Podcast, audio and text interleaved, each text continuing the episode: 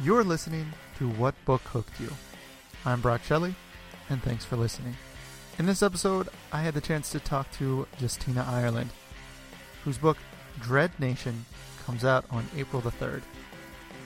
Now, this is a book that I've been hearing so much about, and so I was very fortunate to be able to talk to Justina as she went through what went into this book and the stories that she read growing up and how they had an influence on her. So listen in. Uh, so Justina, what book hooked you? So the first book I can remember um, reading a lot as a kid is this book called My Brother Sam is Dead. Um, which is like kind of like this really highly uplifting title. Um, and the book is kind of the same kind of book. It's uh, it's a children's book. It takes place in um, the during the Revolutionary War, and this kid Sam, his family is um, a bunch of colonists, and his brother decides to run away and, and join the Continental Army. And so there's this whole thing where you know where Sam wants to follow his brother and he wants to like be a hero like his brother, and his brother's gone and he misses him. And then about two thirds of the way through the book, his brother returns and he's a deserter. And so then the rest of the book is kid trying to hide his brother Sam, who eventually is um, taken by the Continental Army and um, hanged for treason because he deserted. He's a deserter, and so I don't. I just remember like checking out this book in like fourth and fifth grade, just like constantly, and, and the librarian kind of asking me like, "Are you sure you don't want to check out anything else?" And I'm like, "No." And I just, for some reason, this story just resonated like because I think it was because I really liked history, and it was like patriotic part of history that was told in a very non-patriotic way because the main character is very much you know a patriot and and pro um, you know independence and those kinds of things. But it's just such a it's such a like bleak book. And, I, and I and as a kid I really liked bleak books. Um another book I always seemed to check out a lot um was um Scary Stories to Still Tell in Dark which right. is these very like you know common urban legends that you know the story what you know you know the punchline too um, and i always liked that one as well. I liked the illustrations and i always liked that it was just like unrelentingly dark. And so that's really what i, I um, gravitated to as as a as a kid as like as a as an early reader. Um, as i got older of course I, I went through the same kind of like trends in reading like you know um, a little bit of Stephen King, a lot of uh, the books by Christopher Pike, who was a, a young adult author in the 90s, um, and and just kind of thing. But that book is just like the one book I keep I always remember, and I'm always like, like why did I like that book? And even as an adult, like I. Yeah, I kind of googled the book because we we were talking about old children's books once, and I'm like, you know, you, you can't even find this book in print anymore, and it's just like it was just not a book people remembered, but for me, it was like a really, really like momentous, important thing. Yeah, and it's definitely not a book I'm familiar with. But so was that was that sort of always? Were you the girl, you know, walking around school always with one of those thick Stephen King books, you know, middle school, high school? I liked Dean Koontz better than Stephen King. So yeah, so like I read um so I I was I was the kid I read a lot of YA in like 5th and 6th grade, just kind of anything I could get my hands on. I used to remember I remember reading these things called like sweet romance which were like these very like insipid kind of romance stories and then I read a lot of like issue books school libraries are, have come, I think, a long way. But a lot of my books, a lot of the books that they had in the school library when I was a kid, were like you know from 20 years earlier. So they're like from the 70s and um, late 60s. And I just remember reading this book like like it was called What Happened to Andrea, or Did You Hear What Happened to Andrea? And it, basically it's about this girl who like hitchhike hit, goes hitchhikes home after school one day and and like and, and gets uh, assaulted and then like her like dealing with this so like it's just such a bleak book but but I mean, like, and like, I don't remember. I mean, I remember reading a lot of books that weren't that way, but like the Christopher Pike's books are very, also very like bleak. Like, there's very like sex, drugs, murder. Um, and like, it's like I always like these books that were like very like kind of over the edge dark. Like Dean Koontz, especially, um, his books tend to tend to veer into the ridiculous area of, of darkness. Um, so much so that as an adult trying to read them, I'm like, how did I get through these books? Um, but like, yeah, I always liked those books, and I was I was the kid who was always reading. Like I oh, would always like sit in class, and like the first day we would get like a, an assigned reading book. I would read the whole thing. And then, so I could like during the assigned reading, when you're supposed to be reading your whatever the teacher's reading, you know, reading along in the class, I would always try to read something else because I mean I'd already read the book at that point so yeah, I, I, was I was a voracious reader. I know um, a lot of people, especially a lot of authors, talk about like they were re- reluctant readers, but I was not. Um, I loved I loved books. I, I read a lot. I read and and I read so much that at a certain point I would go to my school library and the librarian would be like, "These are the new books we have," because um, she knew I had already read all of mostly everything else that was on the shelf. So like whenever there were new books that came into the library system, um, they would always hold them aside for me. And the same thing happened in middle school. I was in middle, uh, junior high for for where I live. Um, I was always like the kid was like, "What's coming in new?" And like every week, you know, when we had new books, like that was like that was I read a lot, a lot, and mostly very dark things. That's great. So at the same time, then, where you're kind of you know devouring all these books, did you have any dreams or aspirations, or were you doing any of your own writing at the same time? Um, I, I, I didn't, and I think most of it's because I didn't really think um, black people wrote stories that I wanted to read. So, like from like my experience with like any black literature, um, I was younger was mostly the kind of like these these issue like civil rights and slavery books right. that as we see them, like you know like Sounder and um, Roll of Thunder and those kinds of things. And I wasn't interested in reading those those books. Like I always kind of felt like, uh, like I don't want to read about that stuff. So I'm like, I want to read about someone getting murdered. Like, and so like, like, so like, I never really thought about like um, writing. I did write, I did write a short story once in seventh grade. I remember it was for um, D.A.R.E. Week. I don't know if they don't do D.A.R.E. anywhere anymore. I don't think, but like we did D.A.R.E., and it was like you had to write a story about how drug drug abuse could impact someone's life or something like that. And I wrote this story, this very twee story about you know, this kid. One kid gets hooked on drugs, the other kid doesn't because he goes and the library or something after school, and the other kid gets killed because a bad a drug deal gone wrong. And I won. I only entered this contest because the, the prize was uh, a gift card to a, a local bookstore, right. and I was like, I really want this gift card. And I ended up winning for first place, and so I got this fifty dollar gift card to like a, a bookstore, and I, like that was like the best thing ever. Um, but after that, I didn't write. I didn't write fiction. I, I mean, I wrote obviously I wrote for school for my local paper um, not the high school paper, but like the local. I live in a very small rural community, but, but the local the local newspaper was a weekly paper, uh-huh. and I wrote there about the in my senior my senior year I wrote about the girls basketball team because they needed someone to cover the girls basketball games, and um, I volunteered to do that because I was already, already going because my friend was on the team, and so yeah, like I, other than after that, I didn't really write. I didn't. Um, it wasn't something I, I necessarily thought I could do. I still read. I've always been a reader. Um, and I'm also always been like a book hoarder. Like I'll go to the store and buy books and maybe just put them on the shelf until I'm ready to read them. Um, so like kind of like having that that experience of having a library in my own home. Like so my so my disposable income has always gone towards books. Right. Mm-hmm. Um, even when I didn't have it, like it was like it was like you can eat or you can go books, get books. I'm like ramen and books. I'm like I'll make it work. Um, but so like that was yeah. So that, that's like it was never really a thing to, about writing until I had my daughter about 10 years ago, and then I was like, you know, I, you have like that kind of moment, like I'm going to be a parent and the world's ending, and so I need to do something that so I'm not just like mom. And I was like, I think I want to write a book, and like I tried it, and it was terrible and hard, and I didn't do it for a while, and then I tried it again, and it stuck. But yeah, I never, I was never like, I know a lot of people are like, I've been writing since I was a kid. I'm like, no, I, I wasn't really. I mean, like I wrote, but it was never anything I considered seriously. It was mostly just because something to fill the time until I could get my hands on another book. And so after you're in school and you don't have that, you know, library right there for you all the time, you know, after high school, did you find that you still were able to kind of keep on reading uh, and finding books and getting into books, and that was a time you were able to kind of carve out in your life? Yeah, so I went to the army after high school. I know a lot of people like I went to uh, I did like a semester at junior college, and I was like, this is expensive and hard, and I want someone to pay for my my education. And so when I went to the army, the nice thing about going to the army is um, the degree, uh, uh the program I did was language heavy, and so we had a library on base that was mostly language books. So it was like mostly like how to like I was an Arab linguist for a while, so was mostly books like in Arabic and like and those kinds of things. And those were that, I'm like obviously I wasn't going to read those. And um, but there was also like we would take us a lot of time to because you're when you're studying a language, you like you want to go study.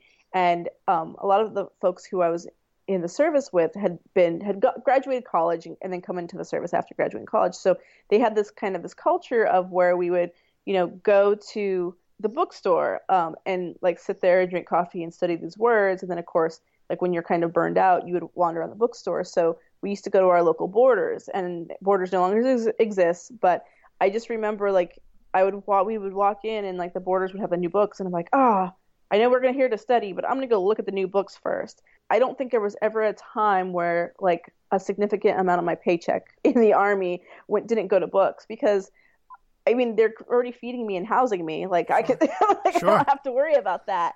Um, and be, and because um, just when you're like in that kind of transient situation where you're in the army and you're you're moving from place to place, um, you can't necessarily join the library. Like I love libraries. I think libraries are hugely important. But like when you're only somewhere for a certain amount of time and you don't have anything to prove necessarily you're um that you're a resident, it can be hard to get a library card. So I spent a lot of time um, buying books and then exchanging books with other people. So like you know you kind of read a book and then somebody was like, oh, I was thinking about reading that book. I'm like, oh, well you can have this. Like what do you have? And like there's a lot of book swapping that happens. And then a lot of times in the in the army, um, like when I was deployed, for example, um, people usually any kind of like there's usually like a day room and usually somebody always starts a library so then there's always books to be read so one of the nice things about the military is there's usually a lot of people who read um, thrillers and like sci-fi some high fantasy um, but a lot of that stuff so like, there was always books around so and i'm like to be honest like I'm, i've gotten to be a pickier reader after becoming a writer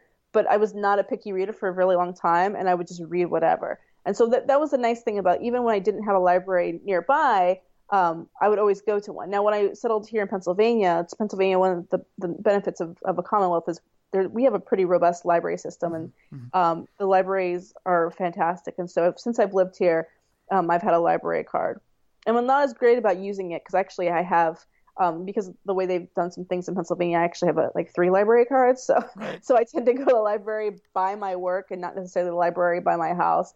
Um, but I still buy a lot of books. I still I like I like buying books and I like supporting books. And even if I don't read them right away, um, if it's like for example if it's like a trilogy and I I know I want to read it, but I'm not going to read it until the trilogy is complete, I try to buy the first book because I, you know now that I'm inside of publishing, I know how that impacts whether the trilogy right. gets to finish or not. Um, so I do buy a lot of books. I do spend a, I probably spend a lot of my disposable income on books um, not so much other like nice to haves like makeup or clothes. Um, I still I'm still a huge huge book nerd. I I really really love books. When you were deployed or when you were in the army, you know you were reading a lot. But are there there is there a book or two that come to mind as like these were books that were maybe really impactful or you just enjoyed uh, and they really stand out more than all the other things you were reading around that time? Um, while I was in the army, I read this this book series that I don't think has aged very well, but it's called the Black Jewels series by Anne, Anne Bishop. And it's kind of about this kind of quasi uh, matriarchal society where these women are witches and the men don't have as much power and like the power the amount of power that it's very it's fantasy it's like a dark mm-hmm. fantasy mm-hmm. kind of series it at the time it was really great i don't know that it holds up now like with some of the current conversations about um, power dynamics and, sure. and consent because um, it's also like very sexy and stuff mm-hmm. like that. So like that's like one of, I like that's a series I really thoroughly enjoyed. Um, read a lot of, of, fantasy when I was in the army. I also read um, Jacqueline Carey's um, series, the Kushiel's Dart series, which is about a woman who um, is like kind of like marked by the gods and has like this great destiny and stuff like that. But she's also a sex worker, which is, sounds really like what? But it makes sense in this in the scope of the book because she's spying and she's like kind of working like all the on these all these different angles. Um, and I just remember thinking that was like a really unique thing I hadn't seen in fantasy is like that that woman's point of view doing something doing living like like an adventure like but not like as a farm boy who's going to off to fulfill a prophecy so i just like that thought that was different and something unique so those are the two series that really stick out while I was on active duty. After after I got active off of active duty, I did read. I'm like I, I there are other books I've read, and one of them that's kind of one of those books I always recommend is N.K. Jemisin's Hundred Thousand Kingdoms um, trilogy. I just think it was just such a beautiful trilogy, and like it's a trilogy that isn't a trilogy. So if you come into like any of the books, you can still get a full story. But I do think they're like a nice trio of books that work well together. And so then uh, you said it was when you uh, became a mother uh, that really sort of uh, gave you the drive to uh, want to take your hand at writing. So, were there books around that time uh, when you were kind of thinking about this idea uh, that inspired you to want to start? when I started writing, I was just kind of, you know, writing. And then, like, the, one of the things they always tell you is go join a writing group and find other people to critique your writing. So I did that. And everyone was writing these very, like, literary, like, self reflective novels. And I just wanted to write, like, cool adventure stories. Um, and everyone kept saying, like, the voice in this sounds young. Like, when I was writing, people were like, this doesn't sound like an adult. This sounds like a teen. This sounds like a teen. And I was like, and then, of course, my husband was like, Have you heard of this book called Twilight? So I was like, no. And then like uh, at that time, Stephenie Meyer was on like 60 Minutes or something. Because I mean, like this, these are the kind of shows you know, grown up old people watch. Sure. And so like we watched 60 Minutes, and I was like, this woman has a really nice house. She wrote a one like like a trilogy of like vampire books. I'm like, I like vampire books. I can write some. Um, and so like I read the books and they were they were not good. They were they were not my my jam at all. Like I understand why people like them, but they're still like still to this day I'm just like I just I can't. Um, but at the same time, right as like I had finished like like trying to like slog through these books, and then to be fair, like I maybe read like half the first one and then kind of skimmed through the rest of the of the quartet. Um, I read The Hunger Games, and that was the first book I was like, oh wow, this is this is something. This is amazing. Like this is this is incredible. Like this is this is a book that reads like a movie. Like this is like I can see this. Like I don't I don't it's not like I can and I'm like, you know, sitting there and I'm like at work at that time. And um you know, I'm in my at my day job and I have like lunch is over with and I'm like trying to like read one more chapter before anybody catches that I'm not that lunch is done and I haven't like started like processing a spreadsheet or something. Um, and I ended up reading it like relatively quickly and I was like and, the, and it just happened that I caught the book towards right before the second book came out. Um, and so when Catching Fire came out, um, I read it and I like devoured it in like an afternoon, and I was like, these books are amazing. And then that kind of turned me on to other young adult books, and I started reading a lot of young adult, and I was like, I can write this, I can do this voice, I can, I can, I see how the prose works. I think that's one of the great things, like about reading is once you understand how books work, it makes it easier to write them. And so like especially for people who are aspiring authors, The Hunger Games is a great book because like it's very it's very clear how the book works. It's and it's very clear why the book works, and you can almost you know look and highlight the parts that make the book work, the, the stuff that's the action that's driving the story forward, the moments where you're building connections to the character, the moment where the characters are building connections to each other. Like it's just such a great book, and so like I mean like now I don't think that necessarily the entire trilogy is great. Like I was not a fan of you know the second book is basically a rehash of the first and then the, mm-hmm. the, third book is not good but the first book is a great solid read and so that was really the book that made me say like i really want to write ya and that made me start writing ya and so what were some of those first attempts like? Uh, they were obviously fantasy but what did they kind of deal with? Oh they're hot messes. They were so terrible. They were so bad. Um, so like the first book i wrote was a book um, about a girl who finds out she's she's half fae or fairy, um, and she lives in this world, and she has the ability to control fire because she's like this elemental fairy. And it was like this very much like there's a there's a smoldery boy, and there's like a family secret, and she's like running around trying to figure out what's going on. Um, and then like the story just kind of ended because I wasn't like it wasn't like you know I like I got the rising action, but I forgot right. like I didn't couldn't quite figure out how to like pull it all these strings, these plot threads together, and so kind of it was just like eh, they all live happily ever after. Um, and it was terrible. And I tried to query it, and I like I learned how to query. I learned how to write a query letter, but the book was not good, right? Um, and then my second book was a story about um, a girl who finds out that she is, um, but she knows she's part of this family of Grim Reapers, and they kind of like it's kind of like this family business where they come of age and they they help like kind of pop the soul. They kind of do soul maintenance on after people die. So like the soul doesn't necessarily go where it's supposed to after a person dies. It can get trapped in the body, so they're kind of there to make sure like that doesn't happen. And she has, of course, this like power that's a little wonky, and so that causes complications. And that book actually got me a literary agent, so that was exciting. Um, but it never sold because I mean that's one of the things. a lot of times you can get an agent, but that doesn't mean your book's going to actually sell. Um, and then after that, the next book I wrote was was Vengeance Bound, was about a girl who's possessed by kind of the Furies, and uh, you know at night she goes out and she like punishes the wicked. Um, and yeah, so like that was like, so I, I had a actually relatively short attempts at trying to get published.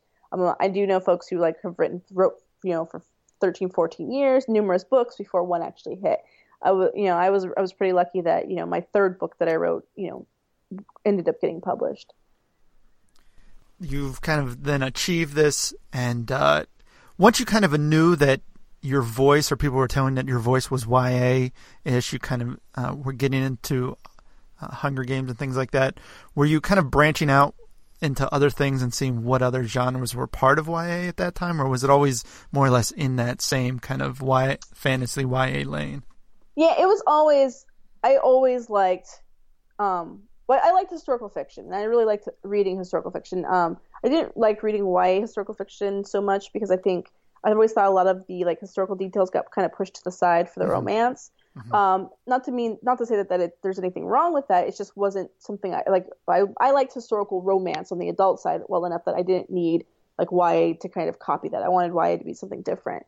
Um, and I also found like I kept coming back to YA, historic, YA historical fiction, and it just felt like the same time periods were consistently addressed. Like I didn't feel like there was a lot of variation on, on what I mean, like like the 1920s and World War II. Like these seem to be really popular time periods for, folks to focus on like late 1800s Victorian England, those kinds of things. And so like it was kind of like, eh, these are like these weren't really the things I want to watch. So I ended up reading a lot of YA fantasy, and then I also read adult fantasy. Um, and I do read some adult historical fiction, but it tends to be a little too dry for my taste. Like I do like a little bit something. Like that's just why I end up usually reading historical romance. Um, so like as I was writing, like I wanted to write historical fiction, but I just wasn't good enough. Like like you can so there's so it's like this feeling when you're writing something and you're like you can feel like yeah that's great that's landing where I want it to and then you there's other times where you're writing you're like I don't it just feels it feels like trying to build something out of oobleck. Have you ever made that oobleck where you take the cornstarch and water mm-hmm. until it reaches that weird consistency where you can pick it up but then it just slides through your fingers? Right. Like that's kind of what it feels like when you're trying to write something you're just not quite your craft isn't there yet. Um, so like I just kind of focused on writing like YA fantasy or YA like um, contemporary fantasy until I finally got to the point where I was like, well, maybe I can write this historical fiction thing I want to write because I do like historical fiction. I especially like American historical fiction. I really like American history. Um, I really like how the stuff we learn in school isn't necessarily the entirety of American history. Mm-hmm. And we we have this very much this narrative in, in our our public public education where we teach like heroes, the heroes right. history, right? And so like I always like like the grittier part of history. Like the Industrial Revolution is such like a messy part of history, and and um, you know the the first progressive era after after the, the end of Reconstruction is such a messy part of history where people are are like you know like people are like workers are fighting in the streets and like there's riots and like you know then there's also like you know this whole like you know terror terrorism in the South with the lynching campaign and like like like we don't get any of that. What we get is like Civil War is over with, and then we go into the Spanish American War, and then what's World War One, and then World War Two, and we're all heroes. And so like I kind of always liked write, reading in those areas that nobody nobody touched. And so when it came time to write a book, I was like, let's talk about Reconstruction because like we don't talk about Reconstruction or the failures of Reconstruction in a way other than it happened, and then it was time for you know Spanish American War. So yeah, so like when I it, it came time to like you know start thinking about writing um, after after I finished Promise of Shadows, I was like, I'm gonna try writing this hard thing because like at that time, um, my first two books hadn't sold very well, so I, I kind of figured like I was never gonna sell a book again, and so I was just gonna write something that I wanted to write for me. And so the new book, uh, Dread Nation, we know kind of your thinking behind it. So give us kind of the synopsis of what the book's about. Yeah, so the book is about um, the battle, the Battle of Gettysburg and Chancellorsville, which kind of happened about the same time um, don't end in like this bloodshed. It ends in the zombie apocalypse. So you know, basically the North and the South are fight duking it out, and then every all the you know all the dead start to rise, and all of a sudden they're like, oh my gosh, there's something else to fight. So that kind of gets gives the war like a stalemate, and people turn towards survival instead of you know instead of war, different kind of survival. Um, so this takes place. The book takes place about 17 years later in uh, around 1880 and um, we follow Jane Keene, who is a girl, a black girl who is in this school that's kind of like a preparatory school to train her to fight the dead or, or the shamblers as she calls them because you know the word zombie just doesn't exist in her time right. to, to, to protect well-to-do white women because there's this idea that that Negroes and uh, Native Americans are kind of immune to the zombie virus or to whatever's causing people to become zombies. They don't really have the word virus either. but it's it's implied. And so they have this idea that that they can go out and fight the dead and, and make the world safer for everybody else. Um, which is kind of modeled on if like you know kind of the idea of, of, how our volunteer army tends to be mostly poor kids right um, so it's kind of like this idea like these are the people who should go fight and keep the rest of us safe and so she's kind of gets she's kind of you know just trying to do her thing and survive and, and get back home to to her her mom. And um, there's she kind of stumbles upon this kind of like this political intrigue and that like sets off a chain of events. But yeah it's mostly about you know the zombie apocalypse happens in the civil war.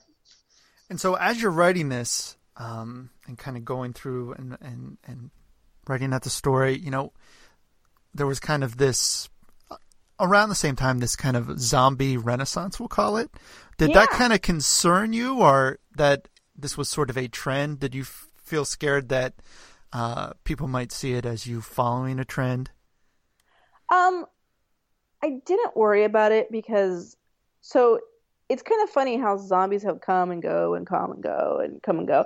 Um, so like when I like it took me a very long time to write this book, but when I started writing the book, mostly my biggest concern was people like would say, "Oh, what are you working on?" I'm like, "A zombie book," and people are like, "Oh, I can't stand zombies," and that was my biggest concern because like people like are very have very very visceral feelings about zombies, and then I was like, okay, well you know, it's cool because there's also history. And then people are like, oh, I hate history. like, so it's like, it's kind of like, it's like the intersection of everything people hate. And I was like, okay, well, I'm just going to go ahead and write this book. And uh, if it doesn't do anything, at least, you know, at least I know I gave it the old college try. So I try not to look at trends. Like I try even now, like when like I, I, people are like, oh, look, this is the new hot thing. Um, because by the time you get a book to publication, all that new hot thing is the old thing. And so like like my whole my thing is like I kind of think zombies are timeless. And I think they're timeless um, because they a zombie book's not really about the zombies.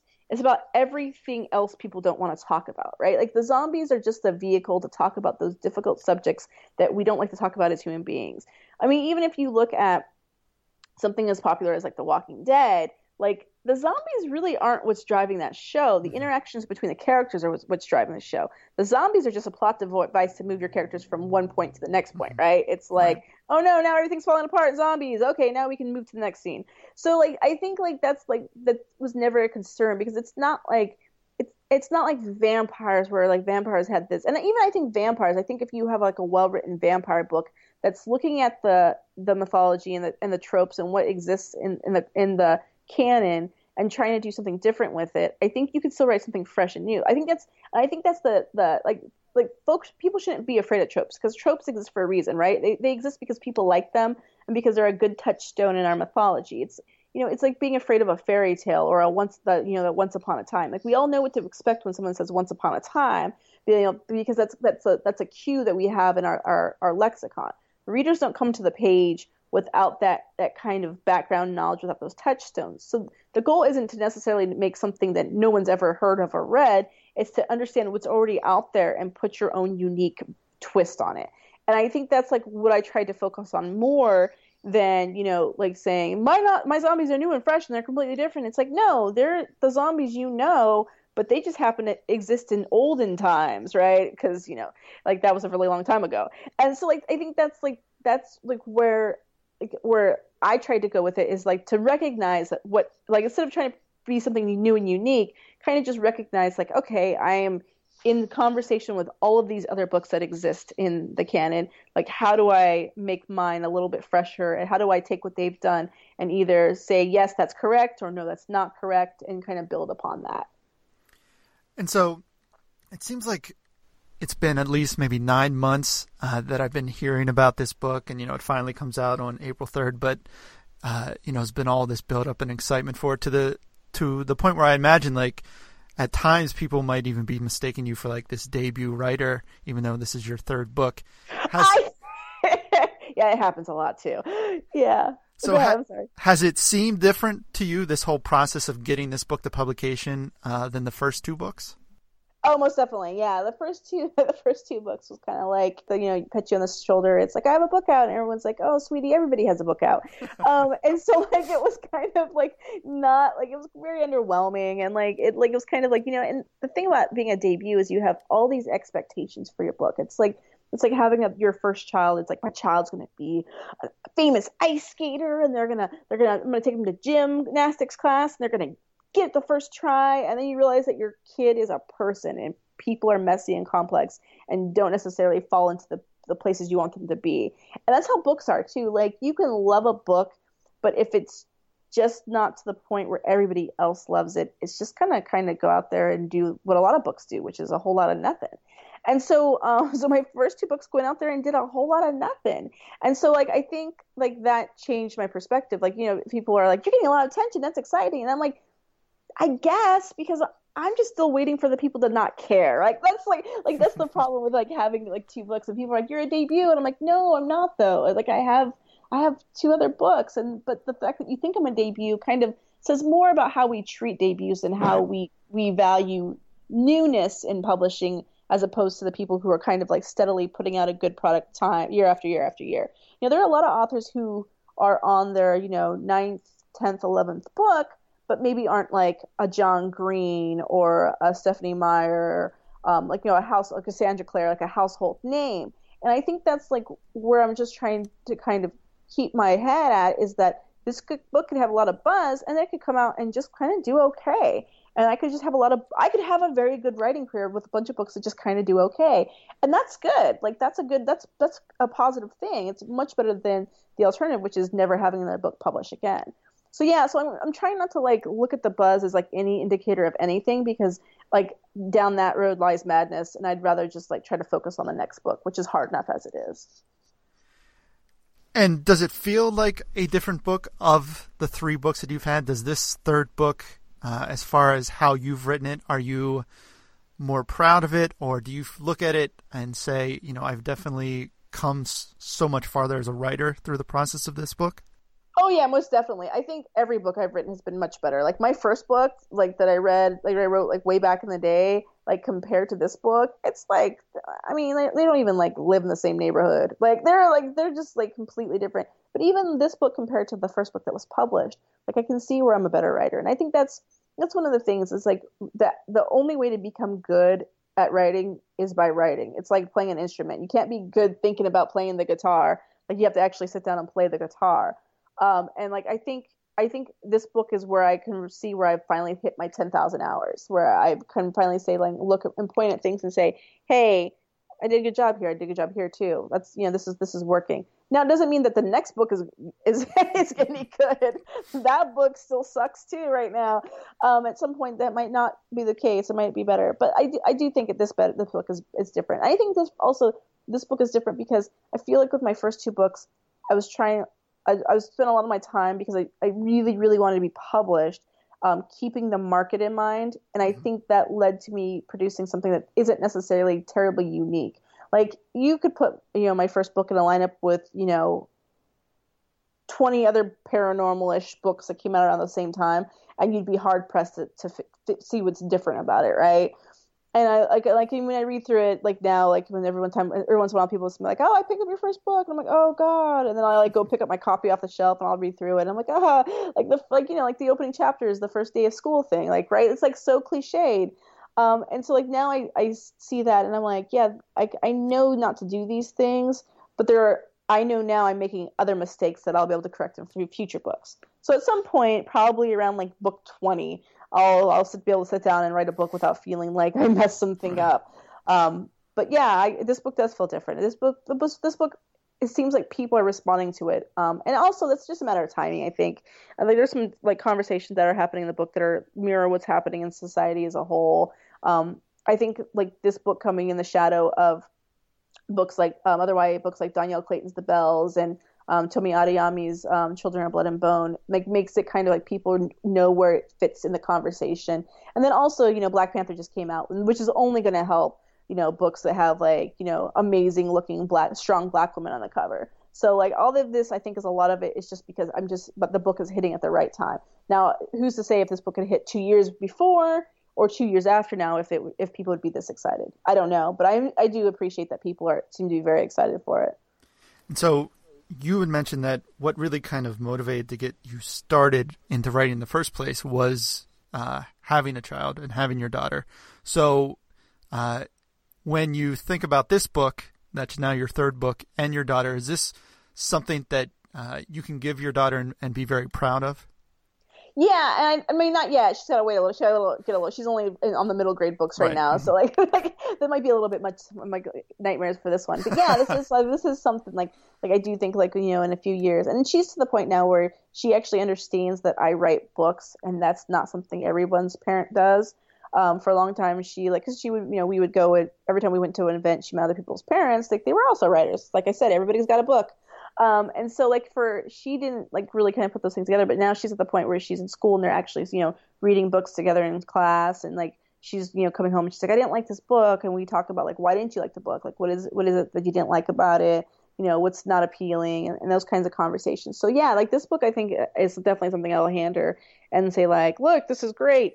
Maybe not so much my first book because that one my second book was okay. Like it was a solidly okay book but this, yeah, this obviously is the book that I'm the proudest of, and I think I think that's every author. Like I think like you know you know we always say like, I compared books to children earlier, but books aren't like children. You don't have to love them all equally. like, like, like you know like you don't have to be a terrible author if you're like this book is terrible.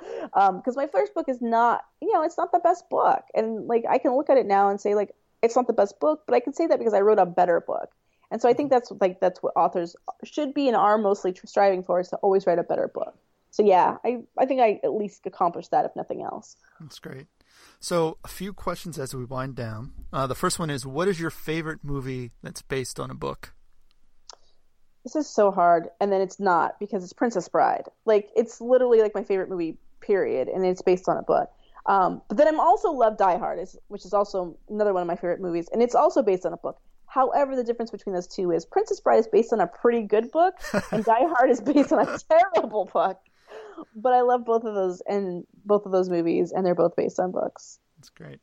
And so, next question: Is there a book or series that you're willing to admit that you've either never read at all or weren't able to finish? Oh, it's just so I'm I. This is like my secret shame thing. People always makes people boo is Harry Potter. I just do not like the Harry Potter books like at all. Um, I watch the movies because um, I like I said as a someone who has a kid, like you know, your kid's like, let's watch Harry Potter, and you're like, okay, yeah, this is you know something that's probably not going to. I mean, I okay, I say this, but then like there's that the whole Death Eaters thing, and then there's right. the whole like um, Dementors thing, and then I was like, ah, oh, maybe this wasn't a great, great idea. But we but we ended up watching it just because you know it was like one of those things. that's like everybody's talking about it. It's like oh, I should probably know what this is, you know to, for the for my cultural lexicon, if nothing else. Right. Yeah, Harry Potter. Like I got like two chapters in that first book, and I'm like, this is boring, and put it aside. I was also a little too old for when it came out. Like right. so, when it came out, I was already I would have already been in the army, and like this was a middle grade book, and I, it's not something I would have necessarily picked up. So like I think it's just like I am just in that that generation that missed it. Um, and then my kid now, like she's at the generation, she's at the age where she should start wanting to read it but there's only a couple of kids in her class have, who've picked it up, and mostly because their parents loved it. And so like mm-hmm. she's kind of she's kind of like, eh, I watched, I watched the movie, we're good. So yeah, Harry Potter's mine. I know that people are probably like, boo right now, but like it's it's my it's my not so secret shame. So. And then finally, what is the last great book that you've read? I just finished um, Dhonielle Clayton's The Belles, which just came out a couple weeks ago, last week I think. Um, and it's just it's just amazing. She she does some really interesting things with language. Um, she does this. She has this very like kind of feeling of dread in the book that is so visceral. And I I, I think if people people who who maybe are just reading for entertainment who aren't doing necessarily a close read uh, might miss it. But like even when these very like lovely moments are happening, there's just like this this feeling that I can only describe as sitting at the wrong table in the high school cafeteria. Mm-hmm. Um, like, so we've all had that moment where we're like, oh no, I'm not supposed to be here. Somebody's going to notice. Or like if you're in college, you know, you think you might have walked into the wrong class. Like that kind of feeling of dread and uncertainty, that book has it. And yet it says like this very like lovely tale about these um, these um, girls who can make people beautiful kind of with this power. So yeah, Dhonielle Clayton's The Belles is the last book that I read that I was just like, this is great. I love this. That's great. So. Well, Justina, Dread Nation comes out April third. Uh, I know. Yes. I know. I've bought into the hype, and I'll uh, be getting it. And I wish you all the best. Thank you. And that does it for another episode of What Book Hooked You. Special thanks to Justina Ireland for joining me. Her book, Dread Nation, comes out on April the 3rd. Be sure not to miss out on it. And I hope you won't miss out on some of the other great conversations I've had with authors. And if you like them, please think about rating and reviewing the podcast. I'm Brock Shelley, and until next time, keep reading.